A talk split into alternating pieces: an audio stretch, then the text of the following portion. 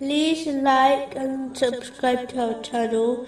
Leave your questions and feedback in the comments section. Enjoy the video.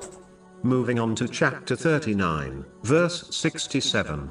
They have not appraised Allah with true appraisal. A long divine narration, found in Sahih Bukhari, number 7405, advises that Allah, the Exalted, acts and treats his servant according to their perception of him. This means, if a Muslim has good thoughts and expects good from Allah, the Exalted, he in turn will not disappoint them. Similarly, if a person harbors negative thoughts about Allah, the Exalted, such as believing, they will not be forgiven.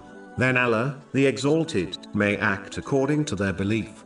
It is important to note that there is a vast difference between true hope in Allah, the Exalted, which this narration refers to, and wishful thinking. Wishful thinking is when one fails to strive in the obedience of Allah, the Exalted, turns away from His commands, and then expects Allah, the Exalted, to forgive them. This is not true hope, it is merely wishful thinking. This is like a farmer who fails to plant any seeds, fails to water their crop, and still hopes to reap a large harvest. True hope is when one strives to obey Allah, the Exalted, by fulfilling His commands, refraining from His prohibitions, and being patient with destiny. And whenever they slip up, they sincerely repent, and then hope for the mercy and forgiveness of Allah, the Exalted. This is like a farmer who plants seeds, waters their crop, dedicates effort to keeping the crop healthy, and then hopes for a large harvest.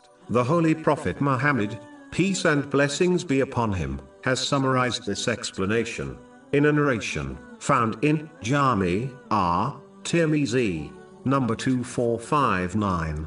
Generally speaking, a Muslim should harbor more fear during their life, as it prevents sins, which is superior to hope, which inspires one to perform righteous deeds, especially the voluntary type, but during periods of illness and difficulty, and especially at the time of death.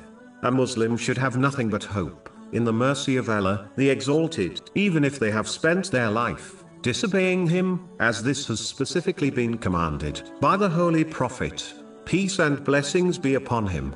In a narration found in Sahih Muslim, number 2877,